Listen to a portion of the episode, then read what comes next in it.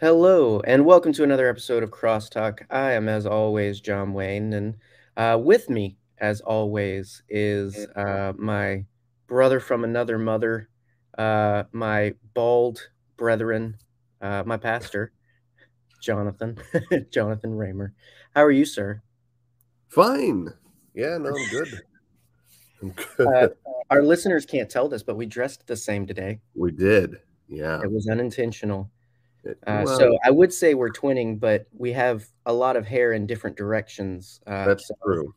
I don't know if we quite qualify, but it's good to see you because I don't feel like I've seen you at all this week prior to this recording. And so it's very good to see you.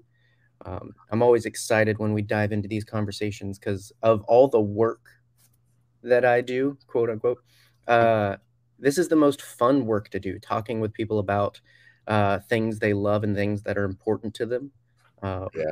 It's such a delight and such an uplifting part of my schedule. So I don't know if that's just a glorified way of saying it's all downhill from here, but I know we're going to have a good time today because we have another lovely guest. For this month, we've been looking at the interest of varying ministries within churches.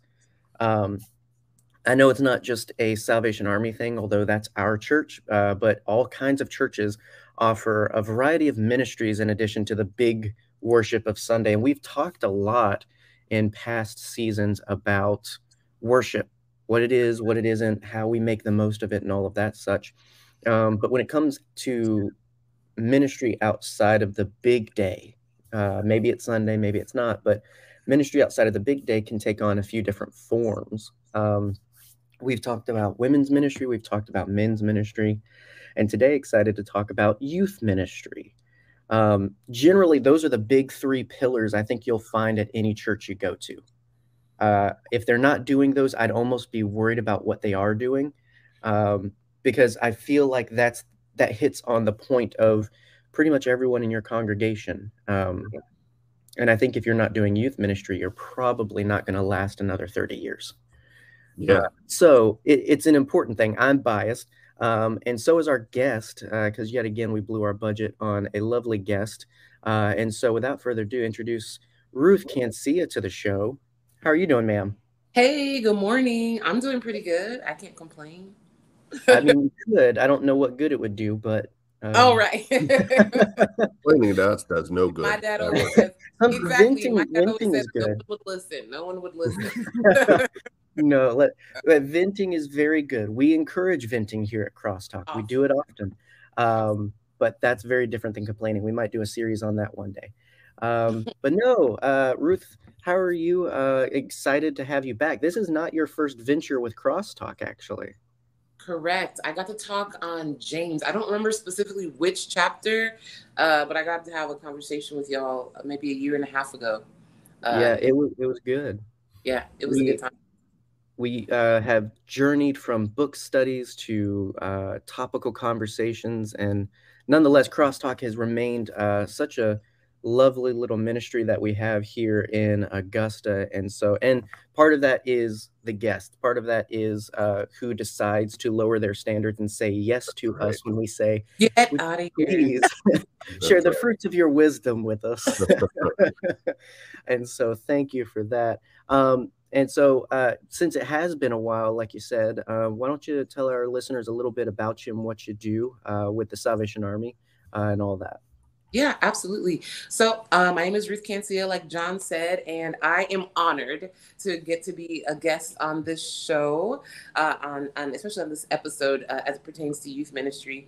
Currently, the seat that I sit in is a divisional youth secretary. And for those who are in the Salvation Army, you know what that is. For those who aren't, I am basically the youth director of all the youth directors. Not that I'm doing all this youth director work, but I get to work alongside of people, men and women, who are helping get the youth ministry and the Salvation Army on a statewide level as a resource. Like we're resourcing to the field. So those who are in the different cities and different communities around Georgia. I also get to plan and host youth retreat weekends, young adult college student weekends, as well as summer camp, a 6-week summer camp program. So stay pretty busy in the midst of that, getting to go and support and be a part of the different things that are happening in the Salvation Army churches across the state of Georgia. So, yeah. It's awesome stuff. For those who have listened, you might remember we had Jonathan's uncle and his wife on not long ago, who are sort of like statewide pastors of pastors, and, you know, very similar role. We kind of network ourselves very well in the Salvation Army, in that every pastor has a pastor and they have a pastor. And so because, you know, our churches are everywhere and in a variety of places, meeting needs of a variety of people. And so having that network of support beyond yourself is something important for sure. And it's very awesome to get to work in a specific field, I think. Pastors don't always get to, it's interesting because I'm starting to see it more in these bigger churches in the past decade or so, where it's like, no, I'm the worship pastor, I'm the teaching pastor, I'm the, you know, to be a youth pastor used to be, oh, you'll get there one day, buddy, kind of title. And now it's like, no, this is a ripe field of ministry. And so to get to, and having worked in, I know it's not that simple, but to get to work in a single focused field is pretty interesting. It's also kind of daunting because youth are a variety. Yeah. I mean, you mentioned it for us in the Salvation Army, youth is youth and young person is everything 35 and under. Oh yeah, absolutely. So cradle to like quarter life crisis is our spot for young people ministry. And that's a lot, because a 35-year-old, you could talk to them the same as a 6-year-old, but the things they need and the way you reach them is very different. And so, and of course, to have an expert like yourself on for this kind of topic, you are, you know, I thought it was interesting to open up with, like, did you see yourself going into this? Were you always like, no, I want to reach kids, this is my motivation, this is a core value to me? Or was it sort of a ministry given to you, if that makes sense? You know what, in looking back, in retrospect, it's always been a part of my life, right? At the very essence of who I am, like, I love empowering people. I love engaging people. You know, I love equipping people with information and resources and things like that. And over the course of, like, I'm a pastor's kid, and so I grew up in church. And so as soon as I could, my dad plugged me into helping, you know, with Sunday school. I was a part of the youth choir. I was leading VBS. I mean, there were years in my late high school years, early college years, where I was volunteering as the youth leader at my dad's church, but I was working as the youth director at another church, right? And so there was a lot going on, and I was a full-time college student. There was a lot going on, but it was so much fun. And within, you know, a 2-week time frame, I did 2 different vacation Bible schools, plus I was running a summer day camp, and it was exciting, it was thrilling, it was awesome. I originally thought that I was going to get to be a teacher. I wanted to be an English teacher. I wanted to be a high school principal, middle school principal, because I wanted to be that advocate. I wanted to be that person who spoke on behalf of the young people, especially those who were marginalized, you know what I'm saying, or ostracized, didn't have friends, who maybe the teachers oversaw and didn't realize that they were being picked on for one reason or another, because I was that kid. Right. So one of my friends, he was like, oh, so you wanted to be a bully to the kids who were bullying the other kids. And I was like, no. I wanted to be an advocate. I wanted to help redirect some of that high energy, because a lot of those teenagers, those middle schoolers, you know, they just had energy that needed to be redirected. They needed to be shown like love. Some of them were probably lacking in some way, shape, or form or whatever, you know, in their life or whatever. And maybe that we're not taught, you know what I'm saying? And just to give them a different experience, so that they can accept and or love differently. You know what I'm saying? Not that I think I could make a change in every single school or whatever, but anyways, I ended up getting to be a Salvation Army officer, which I love, and I've been in youth ministry. So my first appointment, I served as a youth pastor on a team of folks, and that was the most fun ever. My second appointment in Chattanooga, I got to serve as a community center director. And so there was young people all over, families all over, and got to do different enrichment things for the family. And that included, you know, kids young and old, you know, and you had parents who had teenagers in my program who were the same age as me and or younger than I was. You know, I could have literally been the mother to their child or whatever. So getting to enrich families in that way was such a magical experience. And then somebody called me one day and I really thought they set me up for the okey doke. They're like, "You're going to become a divisional youth secretary." And I'm like, "What?" I'm like, we need to rip. Who thought about this? Whose idea was this? You know, because it is so dramatically different, you know. And it was such an awkward time just because of COVID and the way that things went down, you know, because I think my time in the seat would have been a little bit different if things hadn't gone silent for a while, you know. But yeah, I think I don't know. I did what I could, but I think I've always been on track to be involved in youth work in one way, shape, or form. It's just looked different over the course of the last few years of my life. So yeah. Yeah.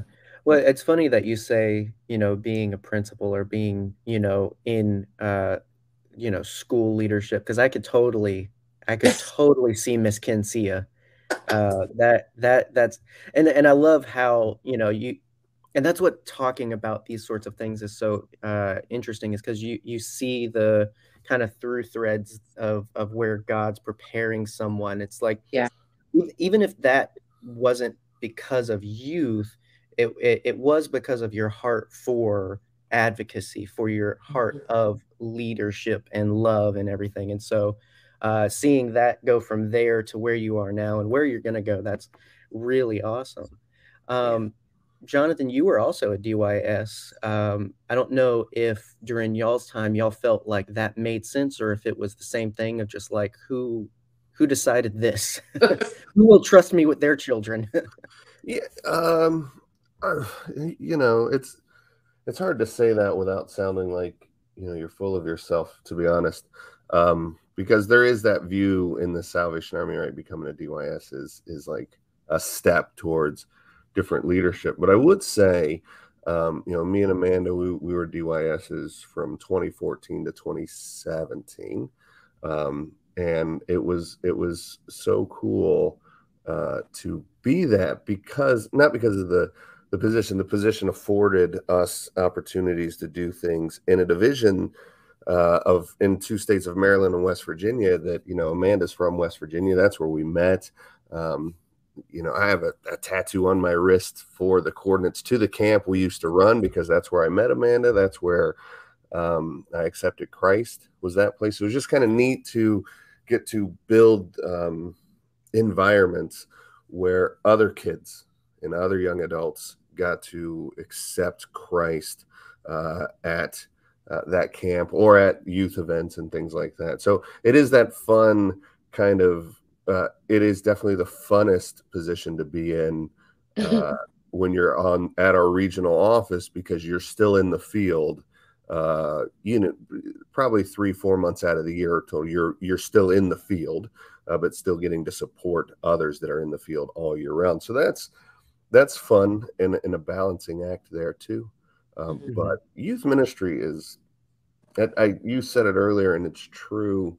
I couldn't imagine not doing youth ministry wherever we go, because they're people, and I oversimplify, but God has called us to people, whatever they look like, whoever they are, whatever age they are. Like, and if you're, you know, that's part of it. It's, and I know temperaments matter, but it's like, for me, my wife is infinitely better at youth ministry than me, but I'm not bad at it because I recognize the importance of it, and having that, being a little more patient.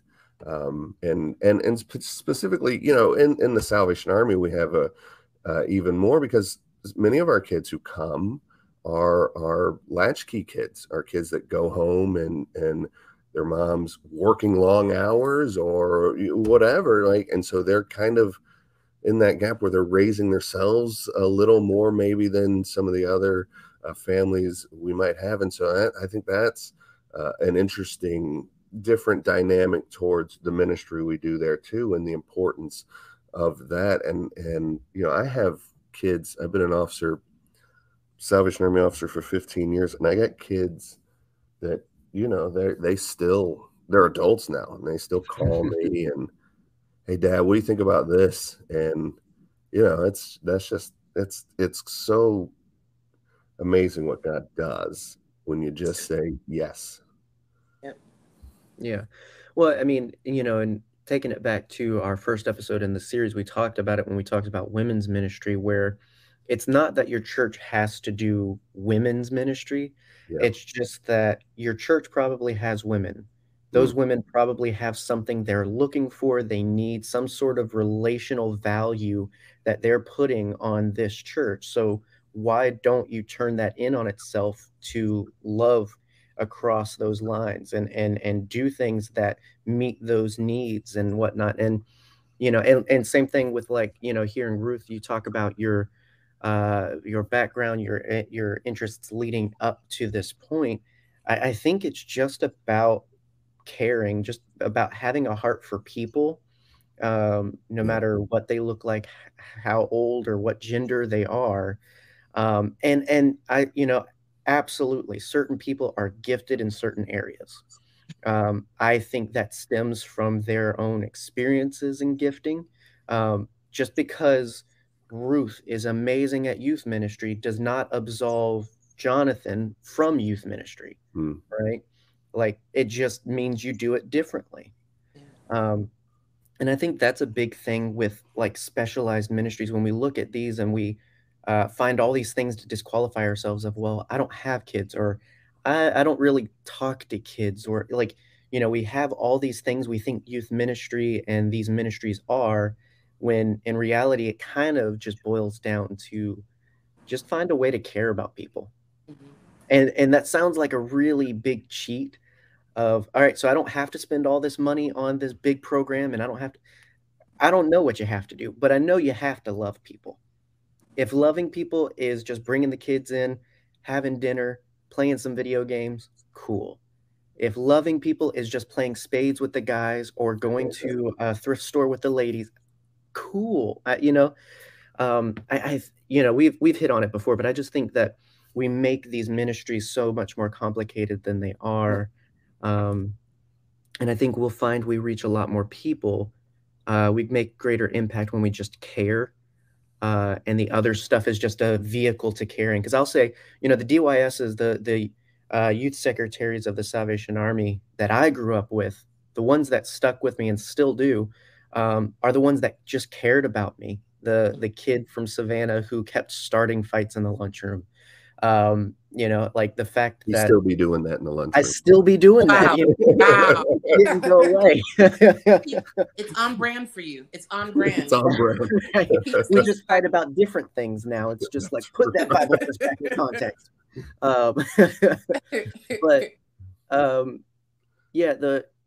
I don't remember any of the night programs. I don't remember one of their sermons. I just remember that they cared about me. Yeah. And I think that speaks loudly. And, you know, we're emphasizing divisional youth, but of course, I mean, youth in the local church, it's the same deal. Just love who you got. Yeah. I think that's so much more well applied use of our time and gifting than trying to build the biggest, the best, the highest influencing. You know, I think it's the content of our heart, not our programs. That matters. No, I totally agree. Because people in general, at the very basic, need is to be seen and to be heard, right? Mm. To be seen and to be heard, and to be understood. And I think, especially in youth ministry, in ministry with people in general, everybody, because you try to figure out what does a man need, or to be seen, to be heard, to be understood. What does a woman need? To be seen, to be heard, to be understood. What does a child need? To be seen, to be heard, to be understood, and to know that they are cared for, right? To know that to know that their identity matters, that who they are matters to someone, to anyone, right? Yeah. And then I think once people experience that, you watch them thrive. You watch them transform into someone that you didn't even recognize or didn't know was tucked in under there sometimes, right? It gives an opportunity and space, freedom even, to bloom into who it is that they can be, their and come to their full potential. That's just in my mind, you know, and some of the things that I've gotten to see and be a part of and experience. Yeah, absolutely. Yeah, all of these programs, ministries, it's all that engine to drive towards relationships and building those relationships. And a healthy church is a diverse church, not just in gender or in culture or in race, but also in age. Like that's a healthy church, is that. And if you have a real quiet church because there's no kids around, I you know, you are slowly dying out. Scared for you. We're scared for you. Yeah. Well, and I mean, and that's the thing, because, and as is becoming the trend, because for a long time, if you were around youth ministry or maybe if you were even just in church, you heard all the time, you know, the kids are the future of the church. And, you know, a lot of people have taken that back in the last few years to say, no, they're the church now. Right now. If we don't get them now, and if we don't get reach them, love them, and put them in places where their own gifting and passion can flourish, there is no church. Yeah. You know, but I think that's one thing that skews more than any of the other ministries we've talked about so far, how we approach it.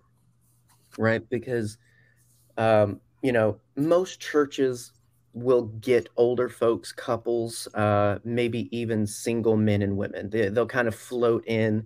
And I think if your church is mostly made up of that, you won't have a problem getting along with them and integrating them. I think kids are the thing we try so hard to go after and hook and get in so that we can say, look, now we've got kids, we'll be okay for 10 more years. Rather than, like we've been talking about, just reaching the kids to reach the kids because they need it. And maybe that's other churches can relate. Other people listening can relate that to any. Well, no, we do our women's ministry just to say we do women's ministry. I don't feel like there's any, it could apply to anything, but I think more than ever, because we view, if we can just get kids, the church will be okay. Sometimes that's where we miss the target on that relationship. And we're just like, let's just get them. Let's just get them in. Let's do daycare, you know? Right. So 100%. And, your thoughts and your leading like triggered two different things in me, right? So one, we need all, Jonathan, you too, we need everybody involved. This community is supposed to be intergenerational, right? Because how are the kids supposed to learn, right? Who are they learning from? Like, you don't wait till they get to a age of saturation or maturity. Oh, when you're 17 years old, then we're going to engage you in, you know, ministry, and we'll teach you how to do this and you'll learn how to do that. No, like, we gotta start them young. The second part of it is, though, we should not be just going out after the kids. Like, yes, okay, we create programs and opportunity for kids to be drawn to and stuff like that, but we should be really targeting those families, because that's a big thing. And sometimes, okay, the families are disjointed, you know, and you've got co-parenting situations, and I get all of that or whatever. But even when you talk about like those young adults, those 35-year-olds, you know, who are parents and stuff like that, they're not gonna wanna go to a church that doesn't have anything for their kids.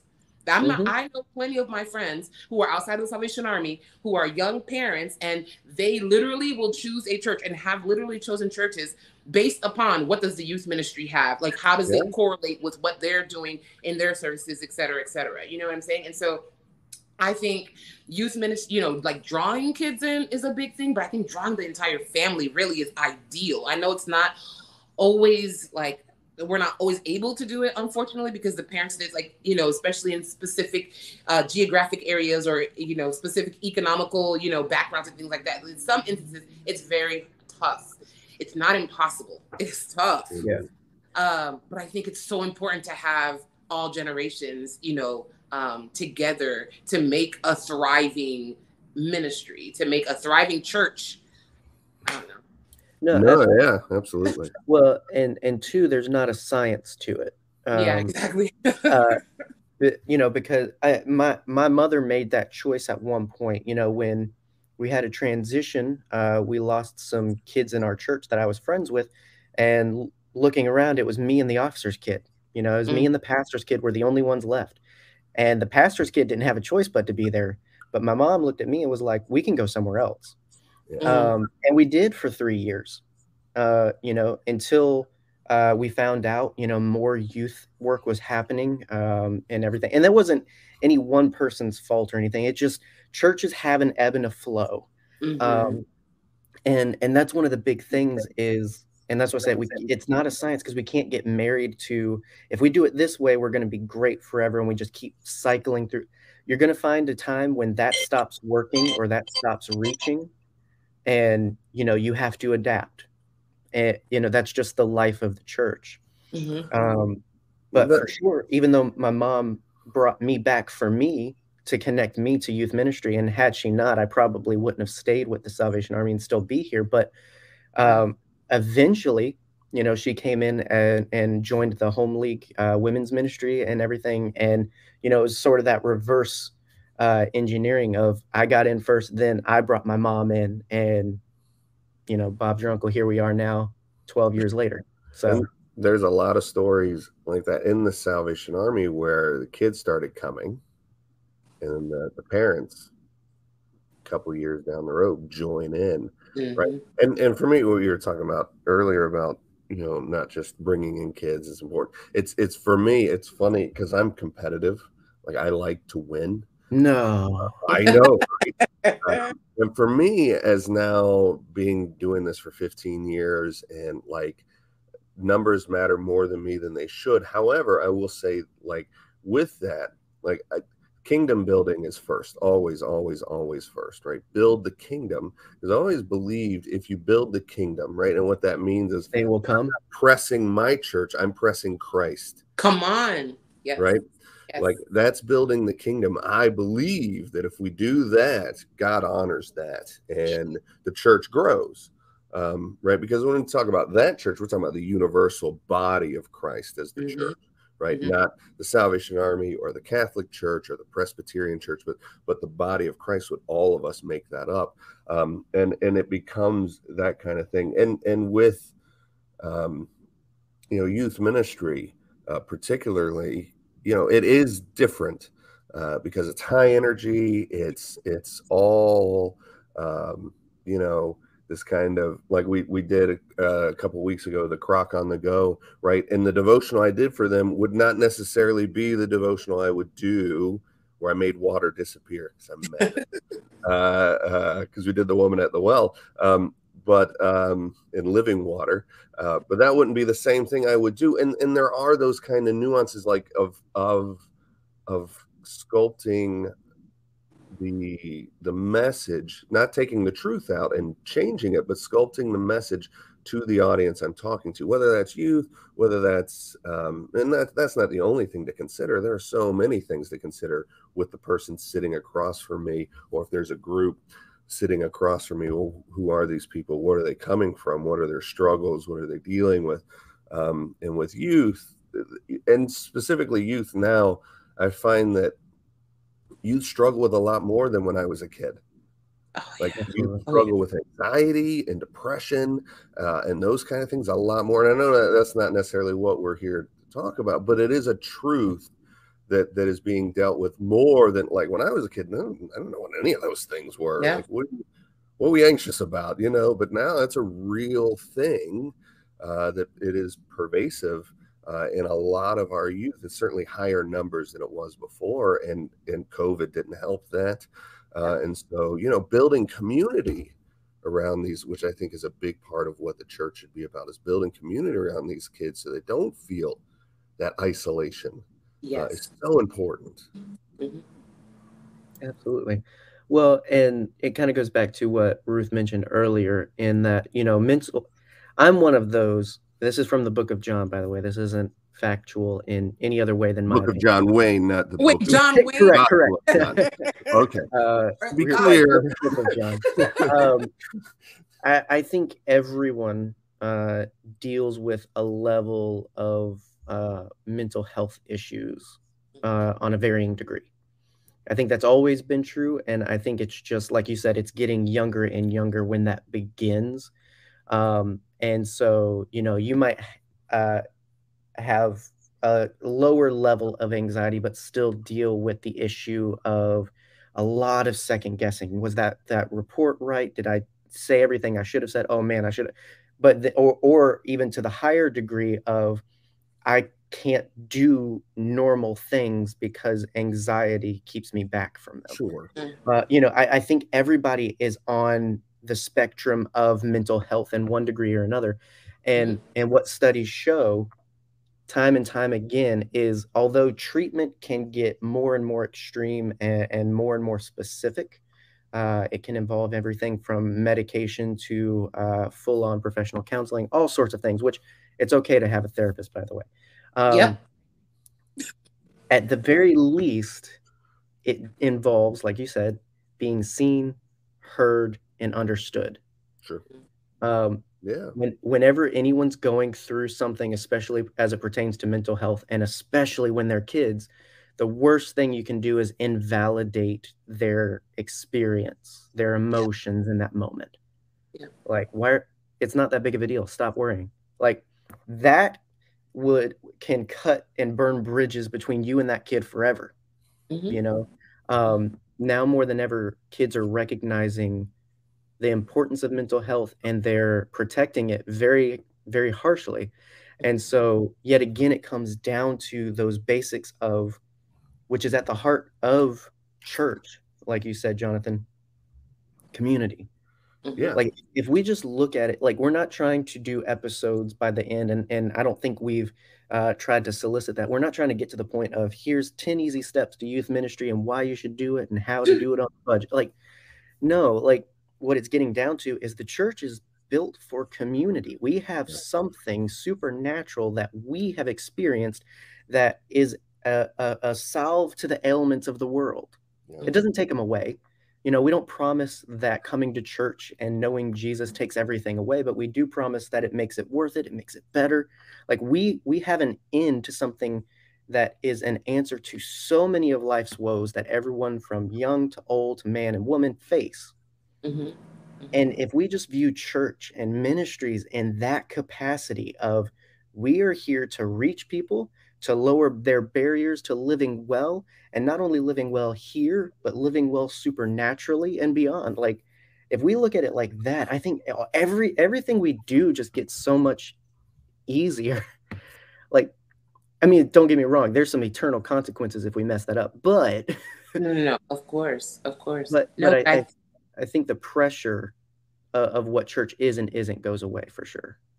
Yeah, no, and I totally agree with that. And one of the things that, you know, just kind of thinking about this conversation that we're going to have this morning, and like, what did it mean to be a part of a church, and what did it, specifically for me, what did it mean to get to be a part of the Salvation Army congregation, right? Like, it gives an opportunity for community, right? It gives you a place where you can feel supported, where you can feel empowered, where you can learn. If you're not a part of sports teams and sports leagues and stuff like that, which I was not, or whatever, it gives you an opportunity to learn, you know, boundaries, expectations, right, of being a part of this group and stuff like that.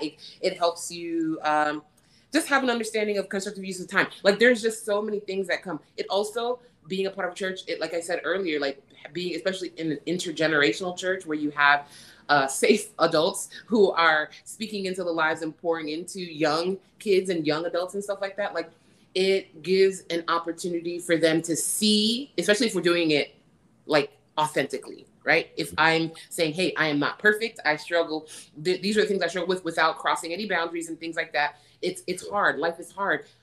I also have this faith that keeps me deeply rooted. I also have this hope in something that, you know, life is going to, things are going to change. It's not always going to be the same. It's not always going to look like this. And I think having that supernatural connection, having that supernatural community of people who are authentically living life alongside you helps with those hard things in life. right? Helps with those difficult times, you know, helps when, you know, you're getting bullied and you don't know what to do and you don't want to tell your parents because you don't want them to go ham and go into the school and try to, like, you know, cause a whole ruckus or whatever. And so you're crying in bed at night or whatever. And so you reach out and you pray, you call on the name of Jesus. And one way or the other, you realize on the other side of that, oh, I made it through. And I thought that that was the hardest thing that I've ever had to deal with, you know, and then it gives you opportunity and it gives you the experience of I've gone through a hard thing. There are other hard things. And it's like, I have hope and I have faith in that another hard thing can be conquered, I will be victorious in that thing. But if you don't have that basis of faith, if you don't have that basis of that understanding, you know, and even experience, and then being able to see it, experience in living it out, but experience in seeing somebody else live it out and they're doing it, you know, in all of their brokenness, but also very holy, beautiful. Like, you don't know how to do that. I would never know how to do that if I didn't get to see it lived out.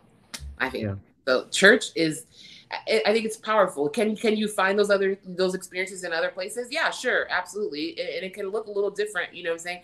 But when you talk about supernatural, extraterrestrial, like, you know, like other, like literally otherworldly, you know what I'm saying? Because you go through things that you didn't think you could ever go through on your own and in your own strength. Like that, I think that we get that in the body of Christ. Yeah. Well, I mean, so often sometimes I hear when people look at certain ministries, the criticism of, well, isn't that just hanging out? Like, didn't you do that anywhere, anytime? You know, but when you realize there's something extra, like if we who are involved and if we who are leading in ministry have that supernatural connection, if we are in our own way recognizing, yo, I need God, and having him helps me live well, helps me put my selfishness aside, and opens up blessings and opportunities. I just want to pass that on. Like, supernatural community is never just community. Like, it's never just hanging out. Mm-hmm. And I know I've had that at Starbucks over coffee with someone. I've had that in the chapel after everyone else has left church. I had more of an experience after church there with one person than I did in the whole church service. I've had that in the car ride home from camp. Yeah. Like, I've had that supernatural community as a young person and a person in a variety of ways. And sometimes, like I said, you know, I just think that if we emphasized that side of what church is and stopped downplaying it to say, well, no, we have to do this many programs, we have to have a night service, we have to you know, bring out the bounce house, and like stuff's cool, but it's all cool, know, all great. it's not the thing. And you know, in youth ministry, it's so easy to make the bounce house the thing. You know, and so, but no, I think we talk about as a society a lot of how important it is to reach kids and get it right young, because what we're finding more and more is, you know, from that adolescence age of about 7 to 14, what happens there dictates like the next 25 years of their life. Mm-hmm. What happens when they're young determines the kind of person they're going to be for a while, if not forever, if they don't decide to ever change. And it's a lot harder to change as an adult than it is as a kid. So, you know, when you look at those odds, it does place a level of responsibility and importance on the kind of community we build around youth in the church. But I think we will get a lot farther if we focus on community in the church, love, and really just trying to, like I say, open those doors to living well. Like, it can look so different. It doesn't always end up being a Bible study as the way you reach kids. Mm-hmm. You know, sometimes it's putting an instrument in their hands and teaching them something. Sometimes it's opening up the gym for a few hours one Friday night. It can look like anything. But like I said, they'll always remember the heart behind what you did, not necessarily what you did. Yeah. And so, yeah, there's definitely a level of intentionality that happens, whether you are intentionally, I'm going and no, but there's definitely a level of intentional relational ministry, you know, that happens, you know, whether it is over a basketball or a band gathering, you know, then learning how to learning how to play an instrument. And I think something that Jonathan said a little bit earlier, and I think that the church gets to help provide that, is that some of our young people, you know, even if they come from two-parent homes, right, or whether they come from co-parenting situations or one-parent situations or grandparent situations, these young people need healthy adults in their life, right, to help guide and help, you know, point them in the right direction, or even have someone to talk to. The fact that you've got somebody outside of your house calling you dad, like, that is a beautiful thing. You know, people call it, you know, they're like, oh, you're the best, you know, happy Mother's Day. I'm like, I appreciate it. I am honored. You know what I'm saying? But I'm like, I don't want to ever take that away from your mom, because she went through a laborious time, you know, to bring the world. You feel me? And so I don't ever want to take that. But like it speaks volumes to how you impacted the life of this person. It speaks volumes to how you were engaged in this community. It speaks volumes to how you were doing relational ministry, right? Because so many times, like, even having both parents, sometimes, you know, it's like, it's, you might as well have had zero, because they're letting themselves in, they're making their own bowls of cereal, because everybody's busy, things are happening. And sometimes parents are learning how to be parents, or learning how to be themselves, or being confident and comfortable in who they are. And, you know, my goodness, trying to bring up a child, like, that's a whole different situation. So having people who can carve out time, whether it's 5 minutes, 5 hours, 5 years of time, like, impact can be made in 5 seconds, really. Yeah. Right. Well, and again, that's where the importance of family ministry comes in too, is it's not just, you know, if we find that the kid needs something, you know, important and pivotal is missing for them, it's probably missing for their parents too. Yeah. Cause they can't give what they don't have, or what they never received and or experienced. Right. And so, you know, coupling together the last couple of episodes, all ministry to everyone's important. Mm-hmm. It's also incredibly simple if we want it to be, in that lead with your heart. You know, if you've got a heart for people, maybe you need to do some exploration on what that looks like. Is that men's, women's, youth, family ministry? What do you feel called to a field, or is it just people? We're all called to people. For sure. If that's the case, you know, where can you fit in? Maybe your church has something going on, but it could be better. Maybe your church has nothing going on. Maybe it's time to start. You know, hopefully this conversation has been something helpful and uplifting, encouraging, maybe even educational. That's why we paid for Ruth to be here. Can we just real quick, the bounce house thing, So with that, like because I know, yeah. It's my brain. Sorry. You're fine. I'm interested where it's going to go. It's going to go. So the bounce house, right? What we said, you know, is the bounce house isn't the program, right? So often the issue we have, either, you know, I agree, community, relationships, all that, it's very attractive. However, you don't know you need that, or that it's attractive to you yet. Right. And so going back to the bounce house, what is attractive to youth? What is attractive to men, women, right? What gets them in the door? What's that sizzle, so that they can have the real meat of it, right? And that's kind of how I view, as much as of a bear as it is to put that bounce house up. And it is. That's how I view, like, a cotton candy machine and the popcorn machine and the, you know, I mean, here in the building we sit in, like, this amazing pool and all this kind of stuff. Why do I need that? Well, just really to kind of entice you to come in to the door, so that you can see the real attractive pieces, the people that are in here, right? And that's that kind of grab. It's that grabbing them with that fun, high energy, oh, I want to be involved in that. That's fun. And then realizing, oh, there's so much more to it than just that. The issue becomes, which we've talked about before in meetings and things as we talk about events, is not leaving it at the event, not leaving it at the, well, this was fun. Goes beyond. Yeah. Yeah. How do we connect it back? Anyway, that was the bounce house. No, I love that. And I love that you shared that, because a couple of weekends ago, I got to watch your other half, Jonathan, in ministry. At women's camp. Yeah. At women's camp. And at the end of the weekend, it was my first time. It was like one of those things where I was like, oh, one and done. It was my only. I'm out of here.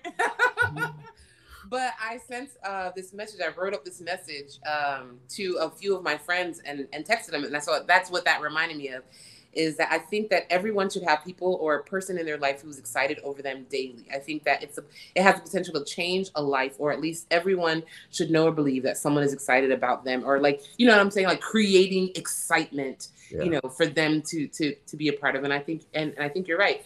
Like the basketball, like the spades game, like whatever, like it's a thing that gets the conversation going, right? And then it just goes beyond. I think that's beautiful. I just don't like bounce houses. Oh, they're heavy. And the last one, when we did the bounce house, it got unplugged and it started collapsing. Yeah, I was gonna say, like, everybody get out. To be fair, I'm just bitter because of that day, but. 100 people, and 5 came to church after that day. Wow. It was a great day. And it was probably the bounce house. I still don't like it. Wow. I didn't realize there was subtext going on here. Oh, absolutely. I'm glad you picked up on it and you addressed it. I'm sorry. Yeah, and you know what? That's why it is a specific ministry, because I can just tell them next time, I'm not called the bounce house ministry. Right. You know what? This is operating outside of my calling. Right. Yeah. This is just not. I feel the Lord releasing me from this. Wow. As Paul said, I've become all things to all people. That okay. That is a word. That is a word. Welcome anyway, to the Army. Yeah, use what it is. There's a reason. You know, I have a friend, really a mutual friend, Jordan Truesdale, who every time he can, he talks about his pizza college ministry, where he just goes to college, and like a week before, he just tells them, "Hey, I'm gonna be right here. I'm gonna have a ton of free pizza. Just come." That's it. That's all he does, and he turns it into a party. Because there's a party everywhere Jordan is. It's true. Literally. So, but you know, it is that attractor. I am more likely to hang out with you if you tell me there's going to be coffee, and/or Star Wars. I'm gonna be there. So I get hooks. I just think some are better than others. But whatever gets you into youth ministry, do it, because as we have discussed here today, it's important. Yeah. Not just to get the kids, not just to put them in there and have glorified daycare, but to really, really reach them. And that's coming from a kid that was reached and is now in a position where I am trusted and get to do that every day. Yeah. I'm so grateful that I get to be someone who I didn't have as a kid. To our kids, and that's not wasted on me, and it's not because my wife is fun, it's not because I'm fun, it's just because we love them, you know and you'll get far in church and ministry if you love people, and spoiler alert, you're kind of supposed to. So we'll leave it on that. We have one more, and I you know what, now I'm scared, because we have one more episode and we're talking about community ministry next week. And I'm pretty sure bounce houses are going to come up there too. They're definitely going now. They must. Oh, gosh. So now more than ever, Jonathan, can you please pray for us in closing? Absolutely. Yeah, looking forward. We'll be back around next week. Let's pray. Father, we thank you for allowing us the opportunity to come and to just talk about the importance of youth ministry, the importance of community. And Father, we ask that you would guide and lead us. The truth is, there are many who are hurting, who are suffering, who feel isolated and alone. And we have the hope. May we be bold in sharing that hope with all we may come in contact with. And Father, today, give us just one. Give us one that we may share your love with. In Jesus' name, amen. Amen.